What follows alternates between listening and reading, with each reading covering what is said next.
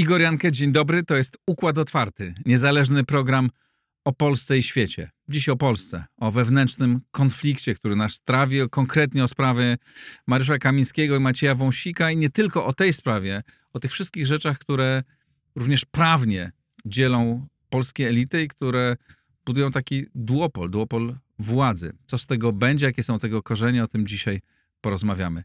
Jak zawsze serdecznie pozdrawiam wszystkich patronów, bardzo Wam dziękuję. Dzięki Wam ten program nie należy do żadnej bańki. Dzięki Wam jest niezależny, był niezależny za poprzedniej władzy, będzie niezależny, jest i będzie niezależny teraz. To dzięki Wam, patroni, bardzo dziękuję. Kto z Państwa chciałby dołączyć do tego grona, zapraszam serdecznie na mój profil w serwisie patronite.pl. Ale jeśli Państwo macie firmę i chcecie, by była mecenasem Układu Otwartego, też zapraszam do kontaktu. I przypominam, że moja książka Siła Polski jest dostępna, możecie kupić ją w sklepie z moim podpisem, jeśli klikniecie tylko w link, który jest pod nagraniem. Tyle zapowiedzi, zaczynamy rozmowę. A oto mecenasi Układu Otwartego. XTB, polska platforma inwestycyjna oferująca dostęp do instrumentów finansowych, bieżących analiz rynkowych oraz setek godzin darmowych materiałów edukacyjnych. OnGeo.pl Geoportal dostarczający raport o terenie z diagnozą dowolnej działki dla właścicieli, sprzedających lub kupujących. Nowoferm, dostawca bram, drzwi i ramp dla przemysłu, logistyki oraz użytkowników prywatnych. E2V, firma, która zajmuje się sprzedażą zielonej energii w standardzie ESG.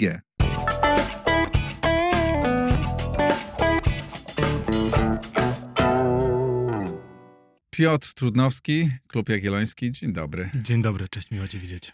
I Ciebie miło widzieć w układzie otwartym. E, otwartym, a sytuacja jest, e, no, można powiedzieć, konflikt jest bardzo otwarty. E, jesteśmy w klinczu. Nagrywamy tę rozmowę dokładnie o 11.28 w poniedziałek. Sytuacja jest dynamiczna, dlatego e, e, informuję o tym. Jaki, w jakim stanie sprawy Mariusza Kamińskiego i Macieja Wąsika i wszystkiego, co się z tym wiąże, jesteśmy? Myślę, że jesteśmy w momencie, w którym opinia publiczna wszyscy obywatele z jednej strony, ale też najwyższe władze państwowe, najważniejsze organy konstytucyjne, najważniejsi politycy zaczynają sobie zdawać sprawę z powagi sytuacji dualizmu prawnego, w, której fun którym funkcjonujemy od dawna. Ja dzisiaj sobie przypomniałem o tym, że mniej więcej na przełomie 2019 i 2020 roku zaczynały się pojawiać te głosy, między innymi w reakcji na wyroki europejskich trybunałów, e, zagranicznych sądów, że należy e, poddawać w wątpliwość e, Izbę Kontroli Nadzwyczajnej i Spraw Publicznych. Ja pamiętam, że wtedy no, sam sobie zdałem sprawę z powagi tej sytuacji, zacząłem alarmować. Pamiętam, że nawet występowałem na takiej konferencji w Sejmie organizowaną, organizowanej przez dzisiejszych rządzących, przez Polskie Stronnictwo Ludowe, wtedy marszałek Zgorzelski, taki okrągły stół na temat wymiaru sprawiedliwości organizował i pamiętam, że dokładnie o tym mówiłem, że konsekwencją tego, co się dzieje, tej polityki z jednej strony, no właśnie w sposób nielegitymizowany społecznie i przez dużą część elity sędziowskiej tworzenia nowych instytucji, a z drugiej strony przez te tych, którzy nie chcieli tego uznać, kwestionowania tych instytucji na podstawie ich składów, y, będziemy w sytuacji, w której wcześniej czy później ktoś powie, w Polsce nie ma Sejmu, w Polsce nie ma parlamentu. Dzisiaj, ze względu na sprawę Wąsika i Kamińskiego, myślę, że jesteśmy w przededniu tego momentu, kiedy ktoś za chwilę, już pierwsi zaczynają o tym mówić, na przykład profesor Zaradkiewicz, zaraz będą mówili o tym, w Polsce nie ma parlamentu, w Polsce nie ma Sejmu. Wszystko, co się wydarzy po na przykład 11 stycznia 2024 roku, nie będzie aktem prawnym wydanym przez prawidłowy Sejm. No i ta dwuwładza, z którą dotychczas mieliśmy do czynienia trochę w takim abstrakcyjnym wymiarze, no bo sądy, sędziowie, neo-KRS, neosędziowie, to dla zwykłego obywatela, dopóki go to nie dotknęło osobiście, wydawało się dość abstrakcyjne, no ale Sejm wszyscy kojarzymy i zaraz ta sama argumentacja, którą słyszeliśmy przez ostatnie lata w stosunku do sądów, czyli jeżeli organ nie jest prawidłowo obsadzony, to nie jest organem, zacznie być stosowana w stosunku do parlamentu, bo będzie spór o to, czy panowie Kamiński i Wąsik są posłami, czy Sejm bez nich jest Sejmem to wszystko jest niezwykle skomplikowane. To jest masa detali, w których jestem przekonany, z całym szacunkiem dla Państwa, ja się gubię. Wszyscy się e, gubią. Myślę, że e, wielu z naszych widzów i słuchaczy też się gubi. Czy jesteś w stanie opowiedzieć tę historię prawną? Teraz nie mówię o samej historii Mariusza Kamińskiego i Macieja Wąsika, bo to też warto pewnie opowiedzieć osobno, ale tego całego bałaganu, w którym się znaleźliśmy i tej rzeczywiście no, stoimy na, e, no, prawie dwuwładzy. Nie wiem, czy to już jest moment y, y, dwuwładzy, czy, czy, czy jeszcze nie, ale rzeczywiście takie niebezpieczeństwo jest. Czy możesz w jakiś klarowny sposób opowiedzieć historię tego procesu? Tak, no postaram się na ile to możliwe powiedzieć o tych dwóch najważniejszych elementach. Pierwszy jest yy, yy, właściwie rodem jeszcze z roku 2015. Zresztą wydaje mi się, że jeszcze w telewizji rozmawialiśmy na ten temat, akurat komentując na bieżąco ówczesną decyzję yy, prezydenta Andrzeja Dudy na temat wydania aktu łaski wobec Kamińskiego i Wąsika. To był listopad 2015 roku. Prawo i Sprawiedliwość dopiero co doszło do władzy. Jedna z pierwszych właściwie takich kontrowersyjnych decyzji Andrzeja Dudy. No i dyskusja, która się wtedy wtedy zaczęła, jak w Polsce właściwie funkcjonuje to e, prawo łaski, czy może prezydent niejako a priori e, ułaskawić kogoś, podjąć decyzję o e, akcie łaski. I tak naprawdę dyskusja, której dotychczas, można powiedzieć, nikt nie rozstrzygnął. Zwolennicy przywołują podręczniki prawa karnego, które mówią, że można było, przywiązują, przywołują jako kontrę regulacje, nie wiem, konstytucji przedwojennych, gdzie wprost było powiedziane, że nie można, skoro dzisiaj konstytucja tak nie mówi, to znaczy, że można. No i spór prawny, który jest tak naprawdę naprawdę nie do rozstrzygnięcia, ale w którym znowu zapadły dwa, dwie ważne decyzje. Z jednej strony Trybunał Konstytucyjny e, powiedział e, w którymś momencie, już nie pamiętam w którym roku, ale ten Trybunał Konstytucyjny, który przez dzisiejszych rządzących nie jest uznawany za w pełni prawidłowy, powiedział, że decyzja e, prezydenta Andrzeja Dudy była skuteczna, prawidłowa i nie ma co do niej żadnych wątpliwości, a później Sąd Najwyższy w części swojego składu, która jest z kolei uznawana, powiedział, że tamtego aktu łaski nie było. W związku z czym sąd już powszechny uznał stanowisko Sądu Najwyższego, zignorował stanowisko Trybunału Konstytucyjnego, doprowadził postępowanie do końca, wydał prawomocne wyroki, uznał panów Kamińskiego e, i Wąsika i zdaje się, że również tych funkcjonariuszy, którzy odpowiadali za konkretną akcję antykorupcyjną w roku bodaj 2007 czy 6 i 2007, e, uznał e, ich za winnych, uznał ich za przestępców, skazał ich na, no, na więzienie, tak? Mają panowie na dwa lata trafić do więzienia. I to jest jeden obszar, e, w którym mamy chaos, odbieżne, rozbieżne interpretacje, rozbieżne zdania prawników, rozbieżne podręczniki, cytaty, komentarze prawne. No i trochę widzimy, że to też jest w ogóle taka rzecz, którą moim zdaniem warto powiedzieć. Nam się często w debacie publicznej próbuje opowiedzieć o tym, że prawo to jest taka jednoznaczna rzecz i wystarczy zapytać prawnika, on powie jak jest. Cały sens takiej dziedziny życia jak prawo polega na tym, że prawie zawsze są dwie strony i prawie zawsze te dwie strony są wysoce kompetentne ku temu, żeby wyargumentować na swoją stronę jak jest naprawdę i dokładnie w tej klasycznej sytuacji można powiedzieć jesteśmy, tylko problem polega na tym, że nie mamy takiego najwyższego autorytetu, który jesteśmy w stanie uznać i tak naprawdę powinien być Trybunał Konstytucyjny, bo to na nim się wszystko zaczyna i kończy w jakimś sensie w polskiej konstytucji zgodnie z polskim ustrojem. Ale to jest tylko pierwsza część tego problemu. No bo druga część, nie wiem, co, co chciałeś powiedzieć, przepraszam, jeśli... Nie, nie, możemy... Nie chcę rozbić, tylko właśnie, żebyśmy zaczęli od te, tego całego, jakby tego, tej całej, tego backgroundu instytucjonalnego, tak? Że tak. historia się zaczęła też od Trybunału Konstytucyjnego tak I to od momentu, tak. kiedy jeszcze Platforma Obywatelska wymieniła dwóch, o ile pamiętam, e, e, e, e członków Protodublerów, można powiedzieć. E, e, przed, przed terminem, czyli przed wyborami, które podejrzewała, że przegra. Tak, to tak. był, zdaje się, czerwiec 2015 roku. Andrzej Duda już był prezydentem. Platforma Obywatelska, Polskie Stronnictwo Ludowe miały jeszcze większość.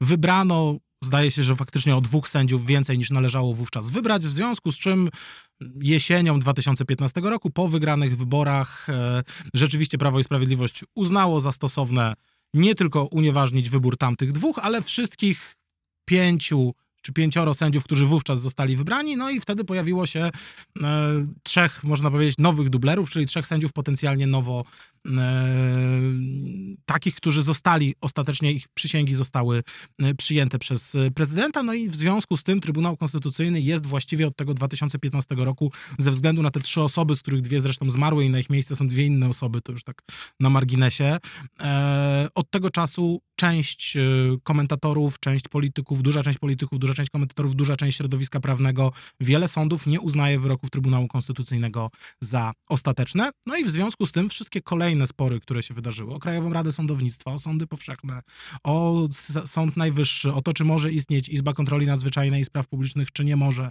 Izba Dyscyplinarna po drodze i tak dalej, wszystkie te sprawy ostatecznie o ich prawomocności lub nie, powinien decydować Trybunał Konstytucyjny. Trybunał Konstytucyjny, co ważne, ma w Polsce dwie kompetencje tak naprawdę. Jedną jest ocena e, konstytucyjności aktów prawa, ale druga, jeszcze bardzo ciekawa, jest taka, że Trybunał Konstytucyjny również rozstrzyga spory kompetencyjne pomiędzy e, organami władzy. Tak? Znaczy uznaliśmy sobie, tworząc polski ustrój, że będą takie sytuacje, kiedy no właśnie dwa organy, dwie władze będą uznawały się za kompetentne do podjęcia jakiejś decyzji, no i wtedy nie wiadomo, co zrobić, idziemy do Trybunału, Trybunał ostatecznie nam mówi ty albo ty, albo ty Izbo Kontroli Nadzwyczajnej i Spraw Publicznych, albo ty Izbo Pracy i Ubezpieczeń Społecznych. No ale skoro nie mamy tego ostatecznego bezpiecznika, to dzisiaj jesteśmy w rzeczywistości, e, w której no, dwie strony uznają alternatywną interpretację. Jedni uznają, że w porządku będzie decyzja e, Izby Pracy i Ubezpieczeń Społecznych, ta, do której marszałek Hołownia skierował papiery w sprawach Wąsika i Kamińskiego. Drudzy, w tym pierwsza prezes Sądu Najwyższego, można powiedzieć, też chyba nieuznawana e, przez istotną część e, opinii publicznej, establishmentu prawnego, polityków, mówi zdecydowanie Izba Kontroli Nadzwyczajnej i Spraw Publicznych. No i raczej możemy się spodziewać tego, że decyzje tych dwóch izb, choć w jednej i drugiej, zasiadają doktorzy habilitowani prawa, profesorowie, doświadczeni prawnicy będą zgoła inne w tej samej sprawie. Jak się mają stosować do tego pozostałe organy władzy, co mają o tym sądzić zwykli obywatele, właściwie kompletnie nie wiadomo. Można by zażartować, że każdy może sobie wybrać, ale to raczej byłby gorzki dowcip. No właśnie, każdy to trochę tak potem marszałek Sejmu, tak, Szymon Hołownia podjął decyzję, że nie e, tak. e, e, zabiera mandaty, e, czy tam blokuje mandaty dwóm, e, e, dwóm posłom. To jest taką, wybrał sobie decyzję, tak, którą, którą, która jakby bardziej mu odpowiada. Co więcej, zrobił to nie do końca skutecznie, więc ten galimatias jest jeszcze, jeszcze większy. No jesteśmy w takim koszmarnym E, koszmarnym podziale duopolu, który jest bardzo groźny, bo to może iść dalej może iść dalej, no bo właśnie jesteśmy w tym momencie. Ja wcześniej wyobrażając sobie, co się będzie działo właśnie na przełomie 19 i 20 roku, no spodziewałem się, że te kontrowersje będą związane z tym, że Izba Kontroli Nadzwyczajnej i Spraw Publicznych jest tą izbą, która orzeka o ważności wyborów, tak? Czyli można by uznać, że jeżeli ktoś zacznie powątpiewać w jej prawidłowość, to zacznie negować e, e, ważność kolejnych wyborów, tak? A przecież mieliśmy wybory parlamentarne w 2019 roku, wybory prezydenckie w 2020 cały spór z tym związany, gdyby nie doszło do pewnego kompromisu politycznego e, w 2020 roku, który ostatecznie sprawił, że no poza tym, co czasami mówią politycy, e, jednak wszyscy uznają za prawidłowy wybór Andrzeja Dudy, no to gdyby się te wybory odbyły w sposób nieuznawany naprawdę przez opozycję, no to pewnie nieuznawane byłoby też e, decyzja tego Sądu Najwyższego, to znaczy tej Izby Sądu Najwyższego w sprawie tego wyboru. Ja się sobie wyobrażałem, że wokół tego będzie się toczył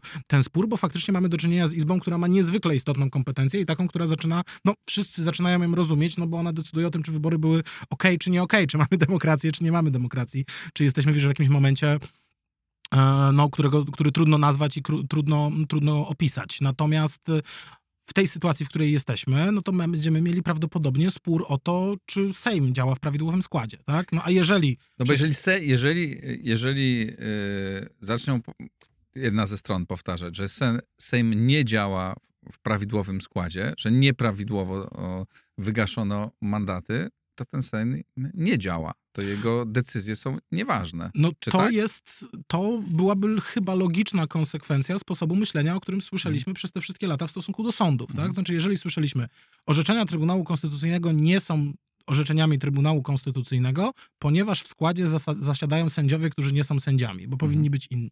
Tak?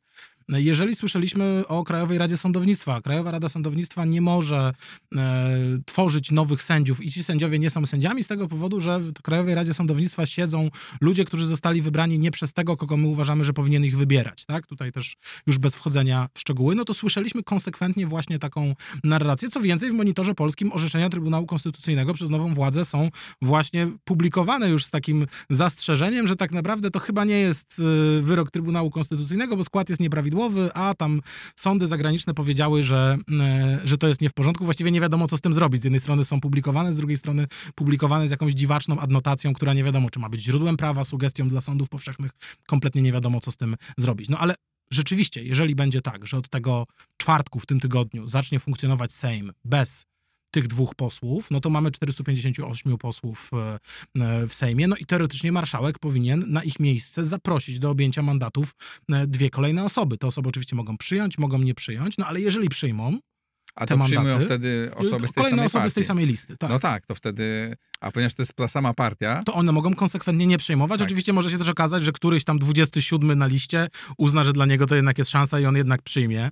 E, no i wtedy zacznie się dyskusja na ten temat, no ale przecież ten Sejm głosował z udziałem osoby nieuprawnionej. To znaczy, że mamy do czynienia nie tylko z e, nieskuteczną decyzją tego Sejmu, no ale mamy w ogóle do czynienia z jakimś złamaniem prawa, dopuszczeniem osób e, niepowołanych do głosowania w Sejmie. No wszyscy byś, wyobrażamy sobie, co by było, gdyby tak po prostu ktoś wszedł i zliczono głosy jakichś przypadkowych osób, które według nikogo posłami nie są. No wszyscy byśmy powiedzieli skandal, e, trzeba unieważnić, trzeba powtórzyć głoso, e, głosowanie. No ale tutaj będzie spór. Jedna strona będzie mówiła, głosują osoby nieuprawnione, druga będzie mówiła, wszystko jest w porządku, wszystko jest zgodnie z wyrokiem, czy tam orzeczeniem, decyzją tej konkretnej izby, którą my uznajemy, a tej drugiej nie uznajemy.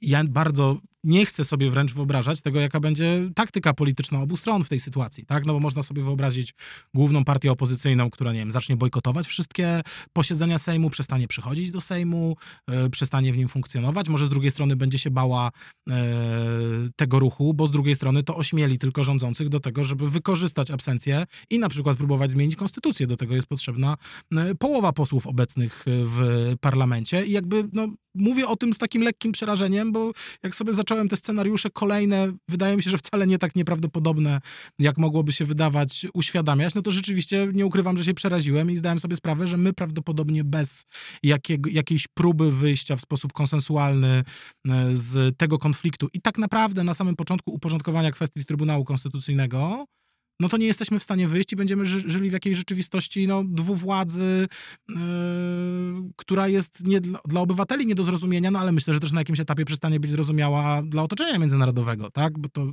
oczywiście można powiedzieć, że otoczenie międzynarodowe na jedną władzę patrzy z większą sympatią, z drugą, yy, drugiej jest w stanie wybaczyć yy, więcej, no ale jeżeli ten konflikt wyeskaluje do tego poziomu, że po prostu któraś ze stron przezna, przestanie uznawać prawomocność ustaw, budżetu, wszystkich decyzji personalnych Sejmu, być może mandatu e, nowego rządu, jeżeli dojdzie na przykład do jakichś głosowań w sprawie, mm, e, w sprawie wotum zaufania i tak dalej, no to naprawdę, naprawdę czeka nas potworny, potworny chaos, w którym też bardzo wielu obywateli myślę, że będzie czuło się bardzo zagubionych i będzie czuło, że źle się dzieje w Polsce, tak? I że oni kompletnie nie chcą na to patrzeć, chcieliby po prostu e, spokojnego, normalnego funkcjonowania, szczególnie, że żyjemy w cokolwiek niebezpiecznych czasach i wydawałoby się, że to jest na, najgorszy możliwy moment na e, tego typu no, zabawy, bo to jednak myślę, że dla większości obywateli wygląda jak zabawa, chociaż tak naprawdę spór jest śmiertelnie poważny i tyczy się najwyższych wartości, tak? Konstytucji, praworządności,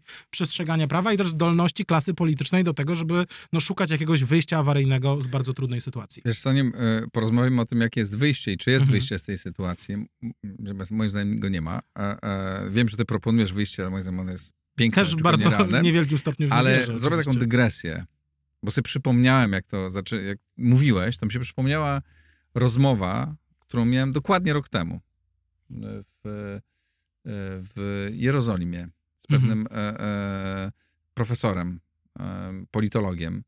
Mm, W, I rozmawia, ja robiłem reportaż, zresztą polecam Państwu, cały czas wisi, o tym konflikcie wewnętrznym, e, bardzo głębokim, bardzo podobnym e, do naszego, Mhm. bardzo podobnym na wielu, na wielu poziomach w Izraelu. I pamiętam takie słowa, które on wtedy mówi, że ten konflikt jest bardzo, bardzo głęboki i że ma nadzieję, że prezydent, e, e, który ma co prawda niewielką władzę, ale ma władzę moralną do tego, żeby doprowadzić dwie strony do porządku, no bo przecież jesteśmy w dramatycznym momencie historii, możemy zostać zaatakowani, nasi wrogowie szykują się do ataku i tak dalej, i tak dalej. Już nic się nie stało, demonstracje trwały, trwały i przed 7 października e, w to osłabione państwo e, bardzo skutecznie e, zaatakowała stosunkowo niewielka organizacja, nie przynosząc, no wie, wie, wiemy co. To jest, ja nie chcę, znaczy nie, nie chcę, robię tą paralelę, tak? Mhm. Bo mamy obok Rosję i mamy tę dramatyczną sytuację, e, e, która jest, a my jesteśmy właśnie, zajmujemy się e, e, takimi rzeczami i to nieciarki chodzą e, po głowie i to chciałbym przejść do tego, że jeżeli jesteśmy tacy, jeżeli myślimy dobrze o, państwie polskim, niezależnie od tego, jakie mamy poglądy i co nam się wydaje tutaj dobrym rozwiązaniem, a co złym, jakieś rozwiązanie tej sytuacji, tak powiem, musimy e, e, znaleźć. E, I pytanie, jakie ono jest? Znaczy, to ty zaproponowałeś w swoim tekście, żebyś, żeby obie strony usiadły, zrobiły konklawę i tak długo, aż nie znajdą rozwiązania, nie wyszły z tego tak, budynku, no ta, ta w którym me- Metafora będą. konklawy jest zupełnie Tak. nieprzypadkowa, bo, bo mówienie o jakimś okrągłym stole, czy po prostu jakimś takim wzajemnym uznaniu się stron wydaje się już zupełnie absurdalna. No jedyne, co, co sobie można wyobrazić, to faktycznie taka formuła, w której, w której się zamyka pod kluczem e, polityków i mówi im, oczywiście nie wiadomo, kto miałby to zrobić, dlaczego miałoby się to stać, to jest oczywiście ab, abstrakcyjny scenariusz, ale on tak naprawdę jest jedynym wyjściem z tej, e, z tej sytuacji. Tak, ale to jest Inaczej- sytuacja z całym szacunkiem. Oczywiście. Pomysł brzmi e, intelektualnie ciekawie, nierealistyczny, Oczywiście. bo nikt ich nie zamknie, nikt nie doprowadzi, nikt nie ma takiej sprawy. Jedyną osobą, którą wydaje mi się może mieć jaką, ma karty e, w ręce, to jest prezydent. Ale też pytanie, czy on jakby jest w stanie doprowadzić do, do jakiegokolwiek cienia porozumienia. Bardzo trudno to sobie wyobrazić, e, no bo znowu, tak, będziemy w sytuacji, w której wyobraźmy sobie, że trwa ten scenariusz e, e, z Sejmem, nieuznawaniem jego decyzji, kolejne ustawy trafiają do prezydenta, prezydent mówi wszystkie kieruje do Trybunału Konstytucyjnego, Trybunał Konstytucyjny konsekwentnie o każdej ustawie mówi co? Mówi, ta ustawa jest, e, ta ustawa nie istnieje, ponieważ została e, przyjęta przez nieprawidłowy organ. Prezydent umywa ręce, mówi, nie mogę tego podpisać, nie mogę nic z tym zrobić. E, No nie, ale też prezydent może zagrać inaczej, tak? No, No, ponieważ właśnie- mo, może chcieć być tym ojcem narodu, który doprowadza do, e, do porozumienia, no bo jest tak umocowany, tak? Teoretycznie po- tak. Pomiędzy. Teoretycznie tak, natomiast też trudno sobie wyobrazić, bo też w jakimś sensie on w tej historii jest uwikłany, tak? Mhm. Znaczy jest uwikłany w historię aktu łaski, e, co do którego nie chce zgodzić się na to, by zanegowano jego kompetencje, jest e, uwikłany w nominacje sędziowskie. Wszystkie strony. Wszystkie, strony, tak, są, tutaj- wszystkie strony on są tutaj- uwikłane. Nie ma tak. nieuwikłanych, tak? Znaczy każdy tak. podejmował jakieś decyzje, no bo każdy, kto pełni jakąś funkcję albo pełni funkcję, podejmuje decyzję, nie? No Tylko tutaj doszliśmy do takiego momentu tak, rzeczywiście straszliwego klinczu I tutaj i to dochodzimy brzmi, chyba nie, też brzmi, nie brzmi dobrze. do istotnego problemu. To znaczy, mi się wydaje, że wbrew pozorom e, ten kompromis dotyczący Trybunału Konstytucyjnego, który moim zdaniem jest kluczem do rozwiązania całej tej historii, on nie jest znowuż tak piekielnie trudny, bo on się sprowadza do tego, żeby, no tak naprawdę strona dawnych rządzących, e, prezydent Duda, Prawo i Sprawiedliwość, zgodziło się na to, żeby uznać, że tych trzech sędziów rzeczywiście było wybranych nieprawidłowo. Tylko problem polega na tym, że to nie jest rozwiązanie, które satysfakcjonuje większość rządzącą, bo ono oznacza, że pozostałych 12 sędziów w Trybunale Konstytucyjnym to są nominaci Prawa i Sprawiedliwości i okazuje się, że ten scenariusz teoretycznie, o którym cały czas słyszeliśmy, on tak naprawdę tu nie chodzi o to, żeby przywrócić konstytucyjny porządek, zlikwidować wady prawne, rozwiązać te problemy, bo koniec końców chodzi też o te decyzje polityczne i władztwo polityczne. To jest dokładnie ta sama sytuacja, Tak. którą mamy z mediami publicznymi, bo jeśli chodzi o media publiczne, no to przecież tak naprawdę, gdyby na poważnie potraktować tą uchwałę sejmową, o której rozmawialiśmy przez poprzednie tygodnie e, wielokrotnie, no to można by powiedzieć, no wniosek z tej uchwały jest bardzo prosty. Należy przeprowadzić przez Sejm ustawę, która przywraca kompetencje dotyczące nominacji w mediach publicznych Krajowej Radzie Radiofonii i Telewizji, bo dokładnie o tym był wyrok Trybunału Konstytucyjnego, na który uchwała sejmowa się powoływała. Myślę, że prezydent Andrzej Duda byłby gotów zaakceptować taki e, projekt. Z jakiegoś powodu nowa większość się na to nie zdecydowała. Powód jest dokładnie ten sam, co 12, 12 prawidłowo wybranych sędziów w Trybunale Konstytucyjnym. Po prostu w Krajowej Radzie Radiofonii i Telewizji większość mają prawidłowo wybrani nominaci Prawa i Sprawiedliwości i z tego powodu na tą ścieżkę się nie zdecydowano. I koniec końców okazuje się, że cała ta opowieść o konstytucyjności, praworządności, przywracaniu ładu jest tak naprawdę wtórna wobec brutalnej walki o władztwo polityczne. I cała ta historia o tym, że właśnie po to mamy konstytucyjne, ponadpartyjne organy, że to wszystko jest, no niestety, ale trochę bajka dla grzecznych dzieci, a koniec końców chodzi o to, kto kogo, kto będzie miał większość i kto będzie mógł legitymizować nasze decyzje. I to jest chyba dramat, sposób- którego. tak. Bo dramat polega na tym, że nikt nie chce wyjść poza tę logikę. Nikt nie chce powiedzieć, OK, No. Oddamy te media jeszcze na dwa lata. Straszna jest ta Krajowa Rada i Maciej Świrski nam się strasznie nie podoba, no ale nie ma innej drogi, tak? Dokładnie to samo z Trybunałem Konstytucyjnym. Nie podoba nam się sędzia Piotrowicz, nie podoba nam się Krystyna Pawłowicz, nie podoba nam się ktoś tam jeszcze w tym Trybunale Konstytucyjnym, no ale nie da się zaprzeczyć temu, że są prawidłowo wybranymi sędziami Trybunału Konstytucyjnego. No takich sobie Polacy w jakimś sensie pośrednio e, przez 8 lat rządów Prawa i Sprawiedliwości wybrali. Musimy z tym żyć. Nikt również na to nie chce się zgodzić, choć oczywiście to, żeby było jasne, ja nie mam stuprocentowej pewności, że na taką ścieżkę zgodziłoby się Prawo i Sprawiedliwość i Andrzej Duda, bo oni oczywiście również będą mieli cały szereg argumentów, żeby tego nie robić i mówić, że wszystko było w absolutnym e, porządku. No ale niestety, natura kompromisu polega na tym, że obie strony powinny uczynić krok w tył i poświęcić jakieś swoje istotne e, interesy. Dzisiaj kompletnie nikt nie chce nawet chyba o tym rozmawiać, przynajmniej na dzisiaj o tym nie słyszymy. I pytanie, jak będzie wyglądał ten moment, w którym ktoś stwierdzi, dobra, teraz to już jest za daleko. No, wydawać Kompromis by się nie mogło... jest tym, co jest dzisiaj najbardziej popularne w polskiej polityce, mówiąc delikatnie. Jest pewnie jedno wyjście. E, takie, znaczy jak, tylko musi być wola. Tej woli nie ma dzisiaj na pewno po obu, po obu stronach i logika e, partyjna jest taka, że każdy walczy o jedni jakby o, o, o realne, możliwość realnego sprawowania władzy e, skutecznego, do czego mają prawo, wygrali, yy, obóz rządzący wygrał wybory, Oczywiście. a opozycja... To nawet powtarzają politycy Prawa i Sprawiedliwości. Tak. Dzisiaj róbcie co chcecie, ale róbcie to ustawami. A tak? obóz opozycyjny no, chce utrzymać swoją pozycję, wpływy i walczyć, robić zamieszanie wokół siebie. E, pewnie byłoby możliwe, tak sobie myślę, gdyby była wola. Znaczy, gdyby doszło tak, tylko to musiało dojść, to nie wiem, no do najazdu na kapitol, tak, o czym też e, e, piszesz doprowadzić do tego, żeby obie strony napisały konstytucję od nowa. Oczywiście, że tak. I jeśli znaczy... napisały konstytucję od nowa, w wyniku wielkiej debaty, no wtedy można powołać ciała na nowo według nowego o, według nowych e, zasad i znaleźć rozwiązanie. To, o czym Więc ja mówię, jest, e, mówiąc jest wyjście, tylko że, tylko że musiałaby być do tego e, wola, tak, której to... na razie nie widać. To, o czym ja mówię, mówiąc o konklawę, tak naprawdę dokładnie do tego się sprowadza. To znaczy, uregulujmy na nowo na poziomie konstytucyjnym Trybunał Konstytucyjny, stwórzmy jakieś przepisy przejściowe. Powiem szczerze, w grudniu 2015 roku Klub Jagielloński w, napisał dokładnie pomysł na to, co zrobić, bo jesteśmy na początku niebezpiecznego sporu, nie wiadomo, gdzie nas to zaprowadzi i zaproponowaliśmy wtedy e, to, żeby wybierać sędziów Trybunału Konstytucyjnego większością dwóch trzecich e, głosów. Tak jak się to robi e, w Niemczech, tam chyba mniejszą większością, mhm. ale zróbmy w ten sposób, wtedy będzie można na nowo zatwierdzić, kto jest sędzią, kto nie jest sędzią, no bo zmieniły się przepisy, no i uporządkujemy sobie te kwestie. To była bardzo ciekawa historia.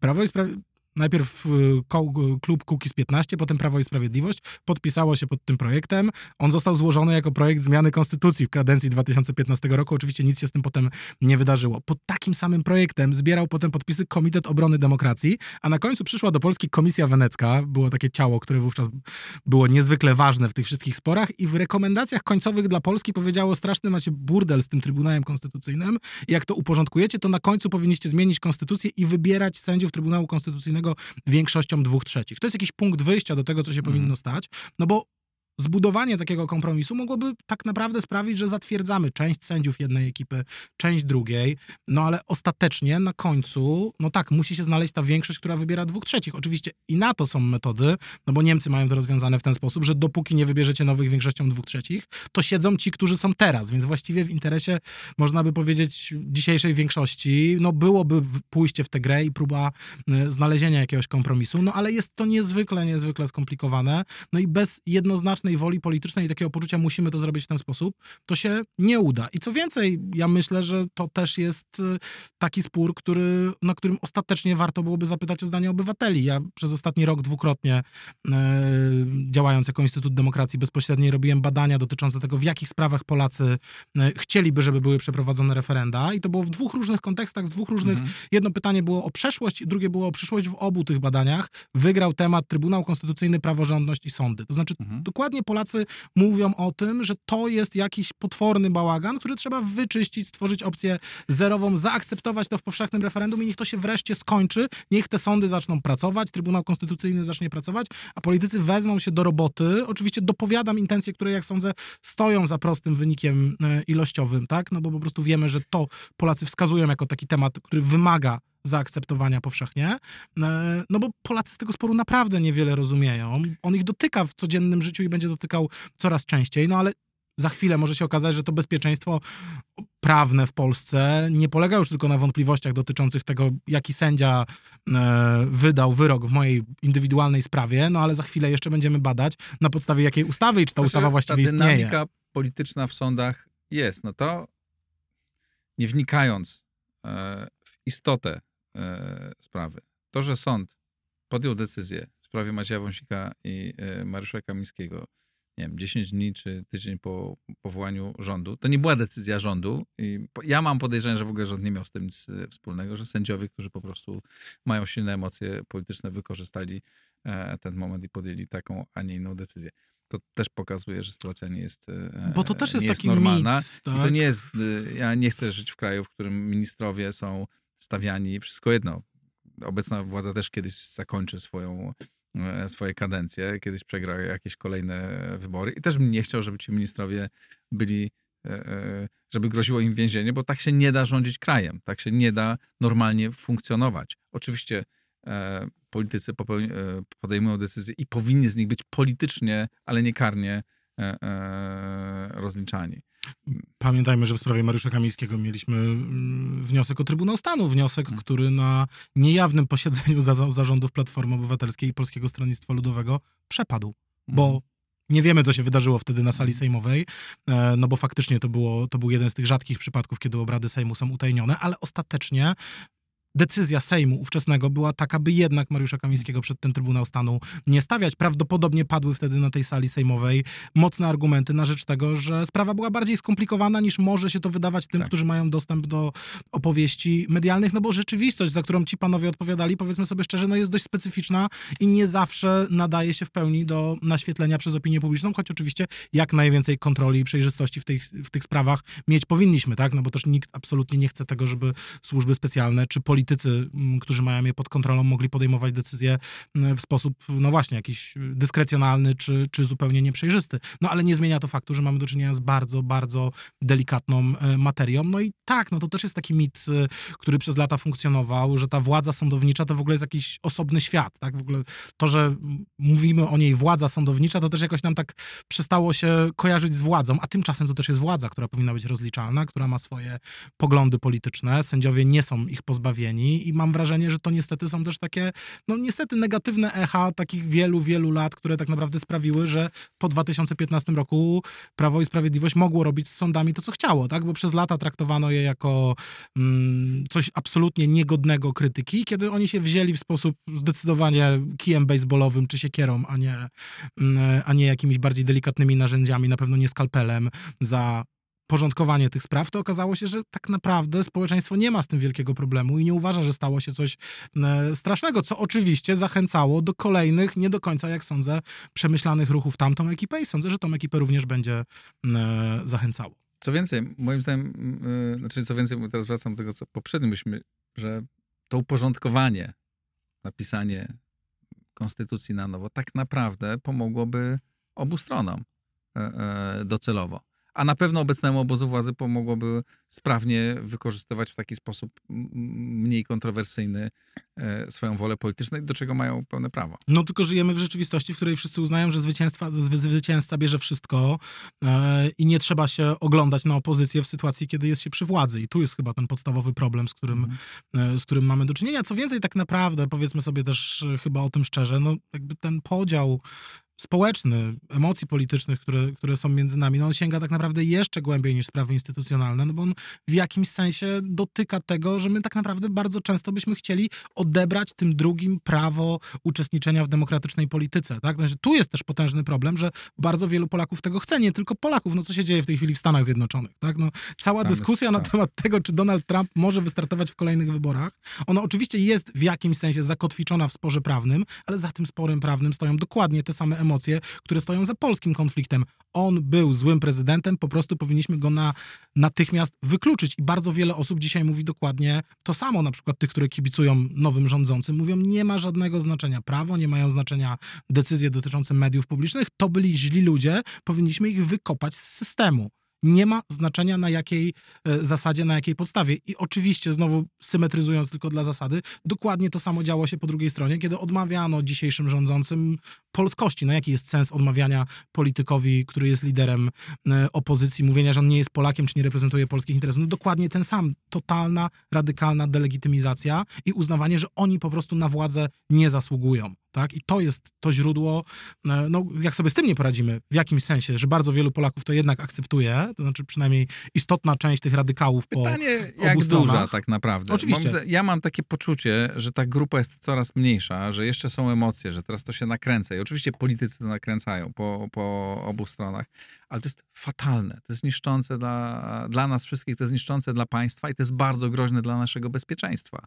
Że my musimy być jednym państwem. Możemy się różnić i się różnimy i będziemy się różnić i bardzo dobrze, że się różnimy. Jesteśmy bardzo różnorodnym społeczeństwem, bardziej niż, bardziej niż mi się kiedyś wydawało. Ale to jest okej, nie, nie ma z tym problemu. Po Oczywiście. prostu przestrzegajmy pewnych reguł. Wszyscy, znaczy to, że ktoś ma inne poglądy, nie znaczy, że jest gorszym człowiekiem, jak łamie prawo, to jest y, gorszym. E, Znaczy gorsze, to, to, to, to, robi źle, tak? To, to, to, łamie, to łamie prawo. E, ale mm, wszyscy mamy takie same prawo do bycia obywatelami tego kraju, Polski. E, wszyscy mamy obowiązki wobec e, Polski e, i wszyscy powinniśmy działać na rzecz tego, żeby to zaczęło normalnie funkcjonować. I co więcej, to też jest taka refleksja, ja pamiętam ten czas y, po wybuchu wojny, tak? Kiedy wydawało się, że być może to jest taki moment, w którym powinniśmy dostrzegać to, że my wbrew pozorom, jak się porównamy z innymi państwami chociażby naszego regionu, to my jesteśmy naprawdę dużo mniej podzieleni niż się wszystkim wydawało. To znaczy w takich podstawowych kwestiach naszej polityki międzynarodowej, orientacji na Tak. Zachód, Tak. tego, że chcemy być członkami Unii Europejskiej, tego, że chcemy być członkami NATO, tego, że w Polsce nie było nigdy żadnej partii prorosyjskiej, a przecież takie państwa, takie e, partie funkcjonują i całkiem nieźle sobie radzą w naszym regionie. I to, że cały szereg, e, Decyzji do... były, było kontynuowanych lepiej, gorzej, z większym, mniejszym tempie. To tak naprawdę to był taki moment, kiedy ja sam napisałem kilka tekstów, które były dokładnie o tym, hej, zatrzymajmy się na chwilę i zobaczmy, że my tak naprawdę w fundamentalnych kwestiach dużo częściej się ze sobą zgadzamy, niż wynikałoby to z temperatury tego sporu. Kompletnie, zauważ też, że tego tematu tak naprawdę w ogóle nie było w kampanii wyborczej, a jeżeli był, no to był też wprowadzony do niej w sposób najbardziej absurdalny, jaki można było sobie wyobrazić, czyli tą niesławną komisją w sprawie, e, w sprawie Tuska, tak? No to Tak. był też, zresztą myślę, że problem dla Prawa i Sprawiedliwości, który e, Tylko który tylko im skomplikował, się, bo to tak. przecież słynna manifestacja 4 czerwca, od której się zaczęła pewna fala po stronie opozycyjnej, wy, wzięło się dokładnie z tego powodu, że wszyscy poczuli, że ta komisja to jest o krok, mm, o krok za daleko. Myślę, że gdyby zdecydowano się na dokładnie odwrotną e, politykę, czyli raczej dostrzeżenie tego, że fundamentalnie się różnimy mm, w stosunku do tego, którą grupę Polaków chcemy reprezentować, czy bardziej szanujemy prowincję czy centrum, czy bardziej e, szanujemy wielkie miasta, to gdyby na tym się skoncentrował spór polityczny, to również wynik tych wyborów mógłby być zupełnie inny, ale nie, zdecydowano się na zagranie kartami, no niebezpiecznymi, delegi- delegitymizującymi e, przeciwnika. No i jak widać, te emocje zaprowadziły nas w bardzo niebezpieczny punkt. Bardzo Ci dziękuję. Bez Piotr, optymistycznej puenty, niestety. nie ma optymistycznej puenty. Mamy nadzieję, że rzeczywistość nas wyprzedzi jakimś pozytywnym, zaskakującym. Ale e, znaczy, rozwojem ja spróbuję wypadków. może. Ja, ja widzę, ja widzę światło w tunelu, bo znam coraz więcej ludzi. E, e, zwłaszcza tych młodszych generacji. Tych, jak ja pracuję z tym, jak wiesz, w szkole przywództwa Mhm. z tymi ludźmi. To, są, to jest kompletnie inna grupa ludzi, o innym mindsetie. Nie? Oni inaczej myślą i rozumieją doskonale. Mają swoje poglądy. Jedni głosują tak, drudzy tak. I, i, i, i, dobrze. Natomiast rozumieją, czym jest państwo, rozumieją, czym jest interes państwa e, i, i do tego wszystkich namawiam. I ten program też jest, też jest po to. Tu na pewno nie, będzie, nie będę ja uprawiał propagandy w jedną albo ani w drugą stronę, choć moi goście mogą prezentować różne, różne poglądy. Piotrze, dziękuję Ci bardzo. Dziękuję serdecznie za zaproszenie. Dzięki e, bardzo, że Państwo słuchacie, oglądacie, wspieracie Układ Otwarty. To jest i będzie miejsce niezależne. Dzięki serdeczne, do zobaczenia, do usłyszenia.